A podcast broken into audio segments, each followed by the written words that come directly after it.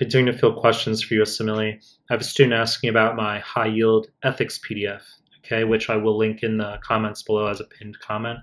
Uh, student wants to know about uh, communication versus ethics on the Step, the notion that there isn't really that much ethics, but that there's a lot of communication. So is it worth it to go through my ethics PDF?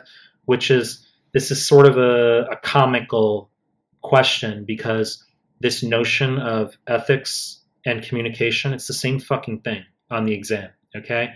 The the questions are interchangeable. I mean, if you get 5 questions on communication, that's ethics.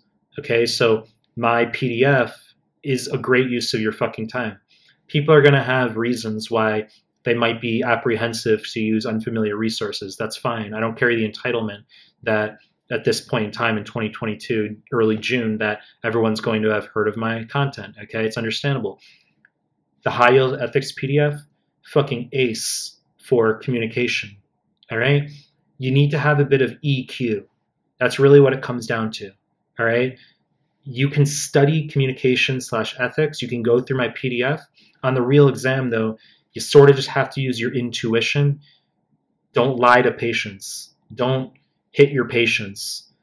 Be straightforward with patients. Try to be empathetic. I mean, some of that stuff you can't really teach so if you go through my ethics PDF, it's going to cover the vast majority of the communication questions that could arbitrarily just surface on your exam. Okay? People will go through QBank, that's fine for communication. QBank is is what you need to do anyway. All right, that's not uh, extra slash novel. You will do questions from QBank. If you're worried about ethics slash communication, though, take a look at my ethics document below. You can just flip through it. Okay, you say, well, I don't really need it. It's fine. Just flip through it. Okay, click on it, flip through it, just to rent so do a couple random questions. And you'd be like, wow, this is actually pretty fucking good. I didn't realize it. And then that's how ultimately you're going to end up springboarding through the PDF.